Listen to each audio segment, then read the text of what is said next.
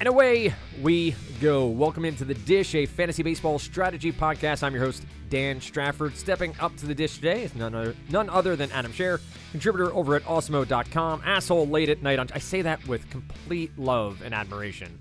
Over on Twitter, if you don't follow Adam, at Ship My Money DFS, enjoy your late night tweets from Adam. Former host and one of the best named daily fantasy live streams. We'll get to that later on. Adam, how the hell you been? It's been a while. Yeah, doing well. Uh, it's been a while since we used to do podcasts like every other night or something. Every, other night, and we Yeah. knew way too much about each other's lives. Um, Adam and I work together over uh, at Awesemo, and I will say at the top here, uh, Awesemo, Alex uh, Baker has been kind enough. Uh, we're going to do a trivia quiz here uh, about Adam, about fun things I, I like to needle Adam about, and you will have the chance to tweet at me Give me the, the answers to the four questions, and then everybody who's gotten four right will get entered into win a one month Awesemo Daily MLB package, uh, which is valued at sixty dollars. Uh, and uh, Alex, uh, thanks to him, has given us that for free. Didn't even have to purchase myself, so I got a, a coupon, Adam. I got a coupon to use over there on Awesemo.com. Very excited about that. This is not going to be DFS 101. We're not going to sit here and break down positions and points and all that. I assume there are plenty of places you can go to find those. I know there are plenty of places you can go to find that, but it's also not going to be too heavy. Uh, we're just trying to hit on some focal points from MLB DFS. Um, I guess the question I want to start with is when I was doing the season long stuff was asking people what their favorite format is roto versus head to head versus points, what kind of draft style. What's your favorite? I, I know where the wins come from and the giant large scale GPPs, but what's your favorite game type for DFS? Is it different for different sports or what do you like to play the most? No, it's pretty much just tournaments across the board. Um, like cash is is fine. I find it pretty boring. I don't get a whole lot of enjoyment out of just trying to like predict, you know, fifty, you know, slightly better than fifty percent outcomes and then double my money. Uh, so tur- tournaments I think are a lot more enjoyable. It's where I make most of my money. Um, and like in in baseball, I think you can make a case to play different formats a little bit more. In other sports, I think non-tournament game types have gotten really hard really quickly, whereas in tournaments, especially large field tournaments, they've gotten more difficult, but there's still a lot more room to to maneuver and to, to make some money. Right. We'll we'll talk about some of the terms that apply to I think GPPs more than or tournaments more than cash games. Anyone who grinds cash games, God bless you. Like that that is just not a life I feel like leading uh, in any as, uh, aspect of my life. I, just, I, I can't do it. Um, but I appreciate those who do. Uh, first question, trivia question. Adam was once the lead analyst on a fantasy show for a startup near and dear to my heart, fanvice.com. This show's title includes Adam's name. What was it? So that's question number one. What was the name of the and I this is something I bring up all the time with Adam. So uh, you should know it from Twitter. You should know this from shows we used to host together. But uh, that's question one. All right, let's get into MLB DF- DFS. This should be quick, right? Adam, pay for projections, run optimize, earn your profit. That's that's MLB DFS, right? Yeah, pretty much. That, that's DFS in general. That's all you have to do. Right. You, you hit you hit optimize. You you play the best 150 plays. lineups, you can cover every combination. You're Right. good to go. Right. You know, team math out there. Uh, the scores of Twitter people were like, "Oh, these these," and I used to be one of them. Full disclosure. Oh, I want more single entry. Just do the math of it. Like, just plug it into a calculator and see how many outcomes there can be and how many outcomes 150 lineups cover. It's a really small fraction. It's a really small fraction. So, uh, let's talk a little bit serious. Today's Friday. We're recording. We're not going to talk about the slate at all, but Friday and Tuesday are typically your big, you know, game slates 10, 12, 15 games, depending on the time of season. How do you start your day when it comes to MLB DFS? Is there something you're doing earlier on in the day to get ready to crunch lineups later in the day?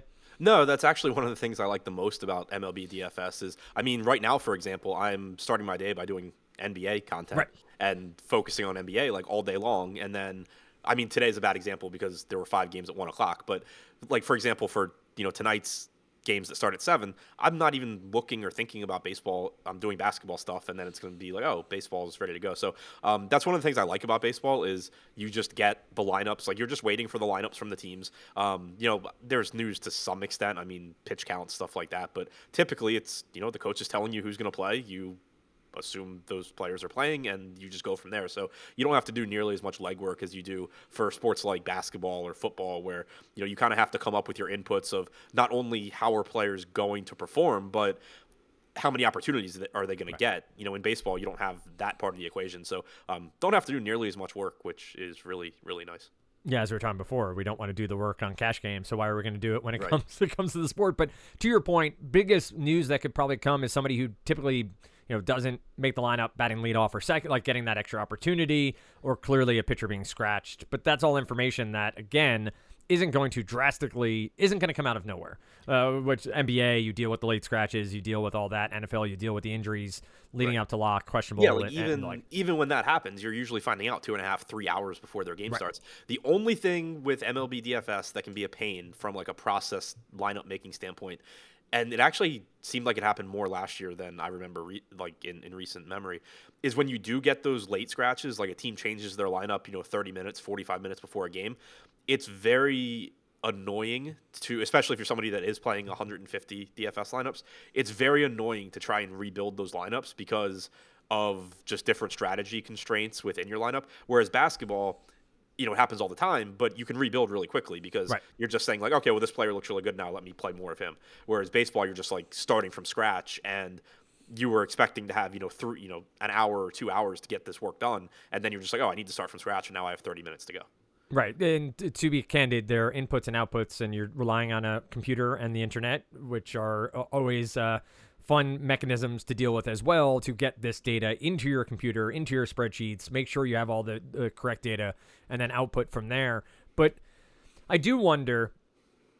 We'll get to stacking a little bit, uh, so I'll leave that for. But I think what you're getting at there, to a certain extent, is if you're stacking a certain core at, at 25% of your lineups, all of a sudden Giancarlo Stanton's not in the lineup or you know Joey Bart's sitting out, heaven forbid, yeah. out in San Francisco, that can change a lot of what you're piecing together. Yeah, trying to like keep the same so basically maintain the same like strategies right. that you were using previously and then just like adjust it without losing what you're already doing it, it's annoying and difficult yeah very much is looking at almost starting from scratch is easier to an extent rather than trying to piece together right. uh, different uh, portions there i will ask this uh, second question trivia question. Before becoming a full time DFS player and a jerk on Twitter, again, all love, uh, Adam attended a trade school, and I mean by trade, a, a, specific school to get a job afterwards for a specific degree type. What was the type of school he attended?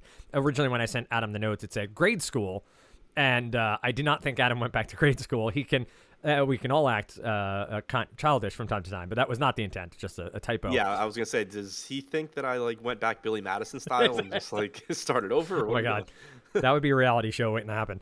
Um, you cursing off a, a third grader would be fantastic.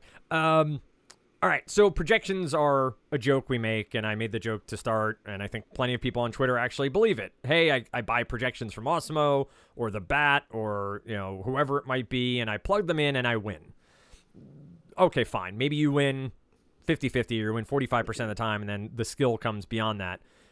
Do projections hold all the pieces a, a player needs to have to construct winning lineups, or are there other aspects of baseball, of the game, that they may not capture that you need to use for DFS?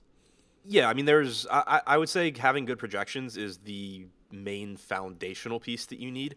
Um, I mean, I, am sure there's some people out there that disagree and just do things totally differently than me, but uh, right. in general, I think it's the strongest foundational point. But you also just kind of have to understand, you know, what what you're looking at. And back, you know, seven, eight years ago, if you had good projections, you could just basically print money because right. there weren't good projections publicly available. Now there are. You know, you named a bunch of different places that all have quality projections that uh, are more or less, you know, if you just pit them against each other over the course of a season, you're losing to the rake basically, and you know you're not coming out ahead. Um, but I still think they're the the main foundational piece. It's just a matter of being able to build a, a strategy around them and you know come up with a way to get lineups to to kind of do different things and, and show up the way that you want them to you know so from like a strategy standpoint in baseball um, we know that there's like a lot of volatility because you're talking right. about hitters hitting four times, and you talk about you know, like Mike Trout is going to go 0 for 4 a lot, even though he's the best hitter. He's going to go 0 for 4 a lot. It, it would be you, you never have a situation in the NBA where LeBron James doesn't score and some guy that's nowhere near as good as him scores 50 points. It, it doesn't happen, but in baseball that happens, you know, relatively like all the time. So you still want to just keep in mind that the projections are giving you like a 50th percentile outcome and you want to be accounting still for um, different outcomes, different ways things can go, and then also paying attention to what you expect the field to do, because especially in a sport like baseball, that plays a really big role. Like you're not, you're you, you can't be as confident. There, there's just more variance. There's the the players aren't going to come right around their projection right. nearly as often as they are in, in, other sports, and so you should be more willing to make plays that aren't quite as good as you know the best projected play. A, a question I didn't pose to you in the the sheet I sent you ahead of time. Do you play MLB DF, sorry MLB DFS as a season long venture? Meaning, uh, I'm thinking of this as 162 or however many uh, multiply by three or four of the number of slates per day. And I know you're playing multiple slates and you're doing different things. Is that how you have to look at baseball? That it can't be seen as simply I'm playing today, I'm playing, you know, for this X, and because of the variance, because of the the you know you're going to lose, right? Like right. just like baseball, you know the best players are going to fail two out of three times. Is that an approach you're taking too to to DFS? Yeah, and that's not specific to MLB DFS. Right. That's all sports. Um, you're going. You you can be the best tournament player there is, and you're going to lose a lot. Like in terms of days, not in terms of money. Uh, well, money also well, on some days, but like, possible. but but like you know, any given day you expect to lose, and that is one difference between tournaments and cash. Like recently, I did go through a stretch where I just started focusing on cash games within the last couple of years, and it was mentally nice because you know you're not getting those big paydays, but you're like winning frequently. You know, even not a lot of money, but you're you're profiting more, right. you know, a lot of nights. Whereas with tournaments, you're just going to lose a lot of nights, and sometimes it's going to stack up, and it's like, man, I haven't had a, you know, haven't won in two weeks. Um, so yeah, you, I think you have to, regardless of sport, look at it as a season long thing and say, you know, because you have to think about what you're playing. Um, a lot of the, you know, the large field, uh, the large field DFS tournaments pay hundred thousand dollars to first, so you can lose, you know, theoretically, you can lose for like, you know, a few months, a couple months straight, win once, and you're in the black. Um, right. You know, you take down that tournament once or twice in a year, and and you know, in a season, and and you're good. Um, you don't take it down, and you're probably not because like you're, you're probably not going to make money because everything's so top heavy. But yeah, you can't. I, I, think mentally it's one of the harder things is you can't just yep. like go in and say like, oh yeah, I really like this slate, I'm going to win it, and because you're not like you're you're gonna right. lose. Like ask me any day if I'm gonna win that slate, my answer is gonna be no because I'm probably not going to.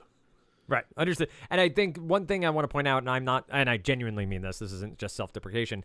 I have not di- uh, dove into your percentile talk. So saying 50th percentile in projections. I don't know your average or even your above average DFS player truly thinks about projections in that way of what you're getting out of those numbers. You know, those outcomes are on a scale from 1 to 100%. Um, and that really matters in the risks you're willing to take, uh, the numbers you're going to get out of the projections, uh, you know, safety. You know, you hear about floor and ceiling a lot in DFS as well. What you're truly projecting for is really understanding those numbers more. So I appreciate you saying that and, and reminding me to say that if you're new to DFS or feel you're not good at DFS, the math side of it is somewhere where you can get a lot more comfortable.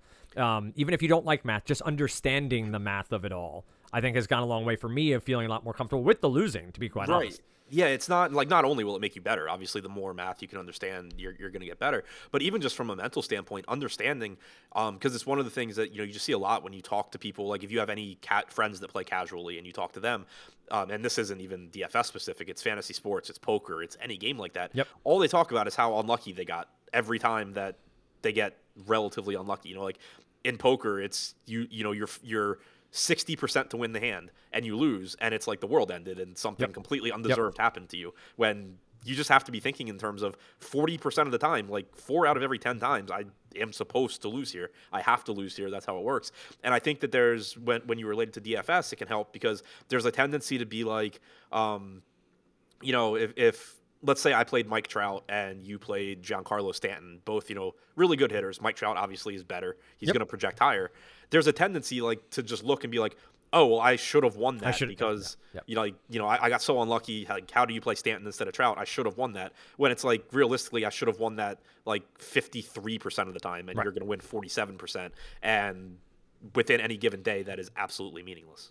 I think it is something funny uh, that you just pointed out that I don't know as human beings we often allow ourselves to get here without work is yes, I had a 60% chance to win, but a 40% chance to lose. Right. And like that ma- that number still matters. like that number is still part of the equation. Um, I want to move on to stacking because it's something uh, you get. uh, I think there are a lot of great DFS analysts out there. I think there are a lot of great DFS content providers, but there's a lot of easy lip service you can do in DFS, right? You can talk variance, you can talk stacking, you can talk uh, wind in Chicago at Wrigley Field, talking to you, Lofty, um, and then you can right and get away with analysis, right? Sort of topical, you know, uh, top the the heap, and I'm I'm gonna throw some words out and, and name some stacks, and here we go, because I'm gonna look at Vegas. I'm going to look at the implied higher totals, right? And say, okay, the Yankees have an implied total of six today, or the Astros are, are 6.7 against a terrible pitcher. Hey, that's your stack of the day, right? That's that's where my my return's coming from. There's more nuance to it, though, right? When you're talking about stacking, there's more nuance to building lineups around stacks than just implied totals. Hammer them in every lineup. Yeah, especially now. Um, this is another aspect where six, seven years ago, people weren't stacking nearly enough, and so you could get a big advantage just by saying the Red Sox are going to be the highest scoring team on the slate more than any other team today. So I'm going to just stat, you know, load up five. Back then it used to be six Red Sox in the same lineup and go from there because there is positive correlation. And if the Red Sox light up whatever pitcher they're facing, then every hitter in that lineup is, you know, at least in theory, benefiting and being put in, in, better situations. But now everybody understands to stack. So I actually think it's a really interesting talking point, and I've kind of gone back and forth with it, and I still stack um, and you know live by it. But I'm not hundred percent convinced that if you have the bankroll to support you know the losing streaks that are going to come, that you couldn't make more money in large field tournaments by particularly on DraftKings. Um, FanDuel scoring uh, lends itself more to stacking because runs and RBIs yep. are worth more, but on DraftKings, home runs really carry everything. I'm not completely convinced you couldn't do better by not stacking because right. with so like the optimal lineup in DFS is so especially on like on, on normal size slates at least is very very rarely going to be a stack. 100%. Um, yeah. But you don't need the optimal lineup to win, and I think the biggest to me, like people still talk about stacking in, in terms of like, oh, your ceiling is higher because these guys are positively correlated. The reason I still stack is actually the opposite. Yeah. Um. Yep. If the Red Sox have a five and a half implied run total, obviously a lot of you know there's still gonna be plenty of games where they fail, but if I'm putting five guys from the Red Sox into a lineup, there's just a much better chance that I capture a good amount of fantasy points right. and uh, you know just end up with some decent lineups if I'm just grabbing, you know, individual hitters, it's very, very difficult to hit on all of those guys in the same lineup and have them all do well. So the reason that I prefer it actually has more to do with like just not getting destroyed as frequently on slates. Um, the the issue I have with it is with people stacking more now, what ends up happening, especially if it's a stack that you know is relatively owned and it's not some just like team, you know, the Marlins or something, then nobody else played right. them. But what ends up happening is you just end up with very, very similar lineups to every other team at the top of the tournament. And it's like, oh, well, we all have the same shortstop that failed. Uh, we all have the same outfielder that scored 40 points. So a lot of times you'll see teams that did, you know, go a little bit different. And it's like, oh, well, I stacked the the Red Sox, but I don't have Rafael Devers, and every other team that stacked the Red Sox does. Devers took a zero. I'm in great shape. Right. So I, I do think it's a really interesting like topic where you know if you had unlimited money, I do. Th- I, I don't want to say I think because I haven't done the work. I have absolutely no idea. In theory, just kind of you of surmise, yeah, yeah. Just thinking through it, I think in these massive field, very top heavy tournaments, you probably over like an infinite time frame with unlimited money could make more by not stacking. But I think you also just lose your money faster right. or more so during during downswings and I candidly that makes perfect sense to me. So I think people listening who are not you know deep in the weeds on DFS should get that that again if you hit on that lineup that is not stacked, you are going to be so far and away better than right. everyone else on that given slate that if you're playing 150 lineups in multiple tournaments and playing you're gonna clean rather than having that win where you chop some things here and there, and you're in second place somewhere, and right. it, it, makes total sense to me. Yeah, Hitting you, you just get that. situations in tournaments right. where it's 100k to first, like thousand dollars to tenth, and every lineup from like first through 25th is separated by like one and a half fantasy points, right. which is just absolutely nothing. It's flipping a coin. So um, that that's kind of where I think like you get that number one finish probably more frequently, but you also just get a lot of like if you need let's say you need 100 points to cash and get some money back, Right, you're- you're- you're going to have a very large percentage of your lineups a lot of the time that score like 60 points and you don't Right. get like any return that day. Right, and that yeah, it's a different approach and overall strategy to how you're playing the game, not playing each individual day. Right. Um, and I think that from a strategy standpoint, it matters when you deposit money on the site. Like, what am I doing each day to make money and to, to profit here? Not, hey, I put fifty dollars on DraftKings. Let me play in that fifty dollar GPP and cross my fingers that I win. And Yeah, that's fun it too. actually- hell, that's fun too. But Brick seventy five, who I, I respect a lot. Yep. Um, I, I kind of relate it. And his when he did this, it was about basketball. But he did a video a couple seasons ago where he was talking about like why you should care about min cashing, basically. And I don't remember the numbers off the top of my head, but the general point was that like, and you know, he went through and showed like your min cash rate is really important in terms of how quickly you go broke and how Right. how long you can afford to stay in the game. I kind of view this the same way, where like even though like and the way it can relate in terms of like ownership and and like he was talking about basketball is you shouldn't necessarily be trying to just play like all these really contrarian plays and um, you know just win the tournament by like 20 points when it works out because you're going to put yourself in a position where you're just getting like Right. you know a 5% return way too often and so i think that, that kind of applies here where um, kind of being from a, a floor standpoint from a min cash standpoint there's benefits to being similar to the field Right. That makes sense. And I think, again, it all ties back to math. You know, and I'm going to ask you about ownership after this next trivia question. I think ownership plays in here. You already sort of alluded to it uh, to a certain extent with stacking. But trivia question number three we're talking MLB DFS, but uh, what sport was a sport played by Adam on his highest grossing DFS day in his career? What sport, what DFS sport did Adam play on his highest grossing DFS day in his career? Again, Awesemo.com, one month free to whoever answers all four trivia questions correctly. Tweets them at me. and Then I'm going to do a random drawing of those who have entered, and then we go from there. Um, this is a question about ownership. We've touched on it a little bit over the years. Obviously, watching guys like Alex um, play O- Awesemo.com has ownership projections, right? It says here's the per- percentage we believe will be owned or rostered, depending on wh- how you approach DFS, um, in in your lineup. Emac, I love you. Um, i- i- as you p- piece it together, you're looking, all right, you know, again, Trout is going to be twen- 23% owned on this slate. He's your highest owned outfielder on uh, a 10 game or 11 game slate. How important is understanding ownership and how ownership influences lineup construction for DFS? I think it's very important, and I also think it's completely overstated. Sure, Um, kind sure. of like you know in, in different ways. Um, it's another thing where like six years ago, it was just kind of as simple as saying, you know, you, you could just very easily put yourself in a situation where everybody's going to play the very obvious, you know, play Mike Trout. I can play Giancarlo Stanton. I know he's not as good, but when he when he wins 45% of the time, I just pass all those Mike Trout teams. Then you started getting, you know, people started to figure it out. And once, basically, once people couldn't win just by having good projections because other people figured out how to project sports, then you started paying more attention to, uh, you know, trying to figure out what other people were going to do and, and all of that. And now it's gotten to a point where it, it's still really, really important. It's still a huge part of my strategy. Um, but one spot where I think people kind of do a disservice when they talk about DFS in general, whether it's MLB or other sports, is just talking about raw ownership and saying this guy's 25% owned. I don't play 25% owned Oh, players. yeah, I don't yeah. play 40% owned players. Like he's too popular for me to play. Why is he too popular? Like you, you need the, the other part of this, and this is something that I really uh, got better at and, and learned a lot from Alex and from from Awesemo using because they have um, depending on the sport, you know what it's called, but uh, a tool for basically every sport, giving you the chances of success for each player Right. and how likely they're popular they're they're going to be. That's a a huge piece because without it, you can tell me that Mike Trout's going to be 40% owned.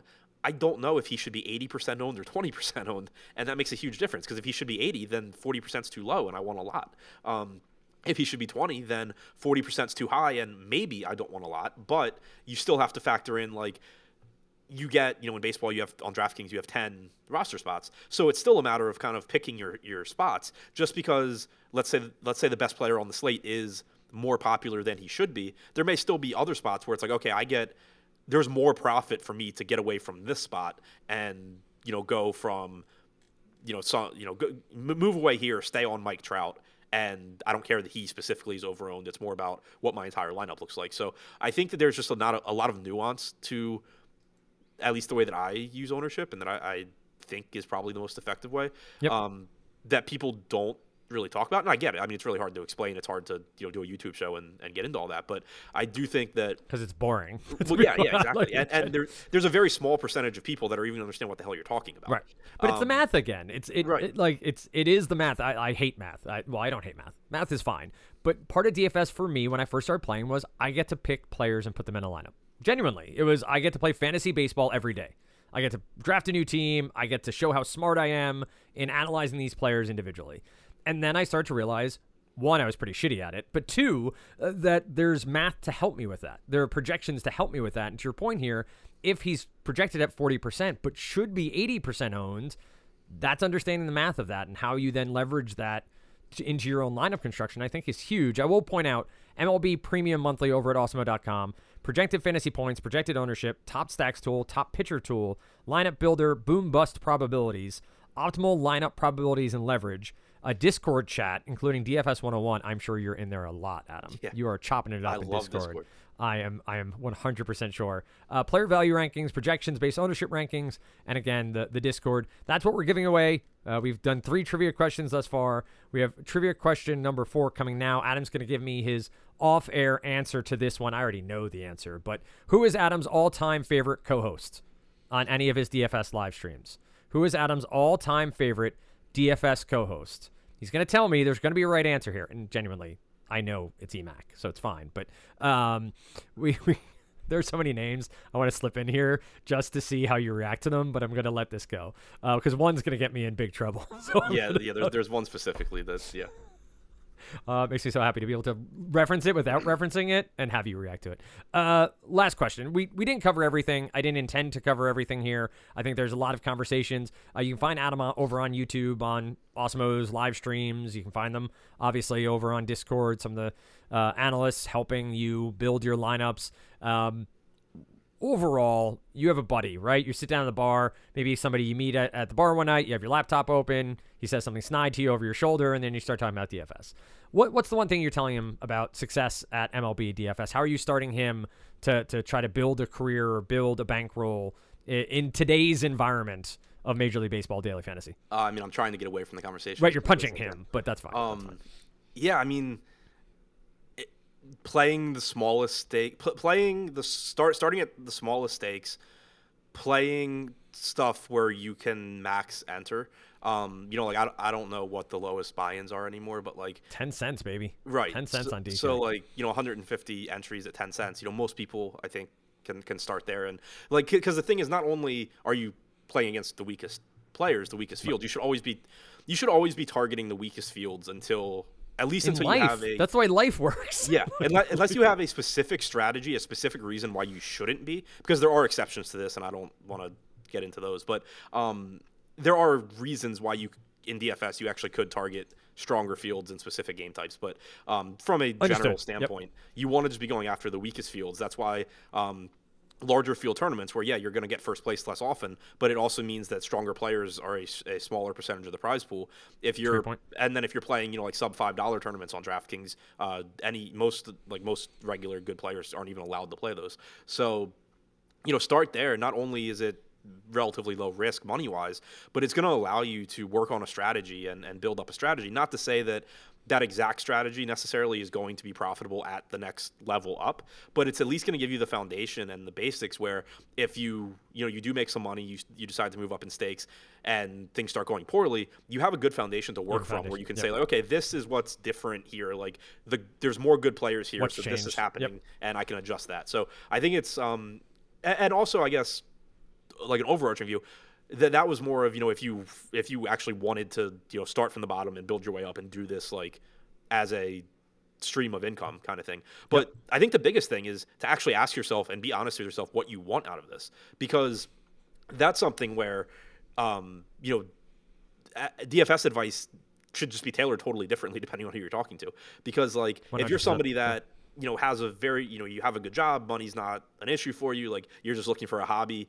There's no reason you should go play 10 cents. You're not going to enjoy it probably. You're going to be bored. Like go play three lineups in the you know, $500, max or- yeah, 50K yeah, first. You know, if you're just trying to get a sweat out of it and you have the money to burn, then do that. That's what you should do because it's going to be fun for you. Um, if you're somebody that wants to, you know, build up a bankroll and do this long term, then do it the right way. Um, Yeah, granted, I think not- that's great. Which I did not do, but you, should.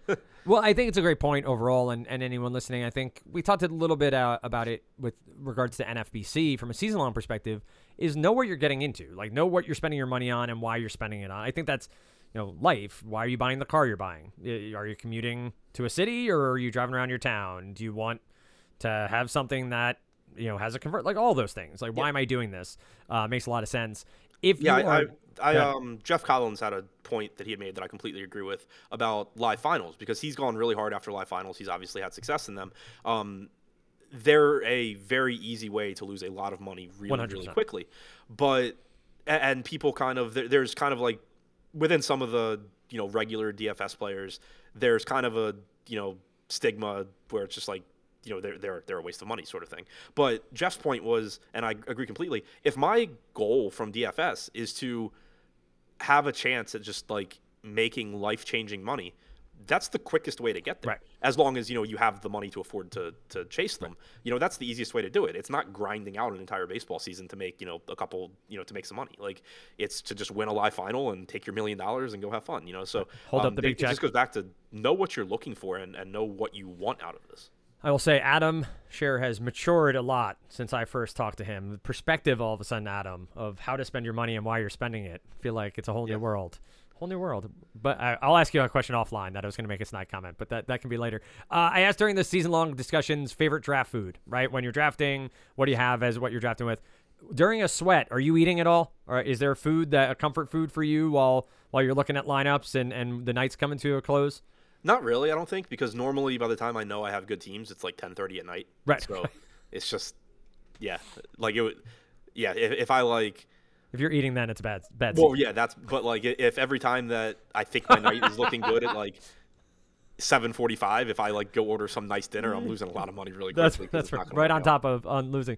Amazing, Adam. Where can folks find you on Twitter for your fun late night festivities when those happen? Uh, at ship my money DFS. Uh, and are you still the other? Ha- do you play on FanDuel at all? No, I mean, okay. yeah, very, very, very. But that handle has has died. I mean, it's Uh, still there. Like it's it's, still my amazing. yeah. All right. Uh, well, I'll tweet that out later too as well. Uh, for anyone listening, the four trivia questions are out there. Rewind and listen if you need to to get them. Tweet at me at Dan Strafford. Give me the answers. Whoever answers all four will be entered into a drawing for that Awesemo month package valued at sixty dollars. Again, thanks to Alex Baker for giving me that for free. Appreciate it. I was gonna buy it, but he said no. Take this. I said cool, dude. Save me sixty bucks. Uh, appreciate it. And my last uh, word here on Awesemo is I still cannot spell the word awesome correctly after working at Awesemo for so long, it always is typed Awesemo, which is awesome at work. When I send it to coworkers and it says Awesemo, and they think I'm just being a complete dweeb when it comes to awesome. But with that said, hope everybody enjoyed. Enjoy DFS. Uh, we will be back. I'm going to do some more of these throughout the year. Maybe I'll do some DFS analysis in my own way, uh, but we'll have more episodes in the future. Appreciate everyone listening to the dish.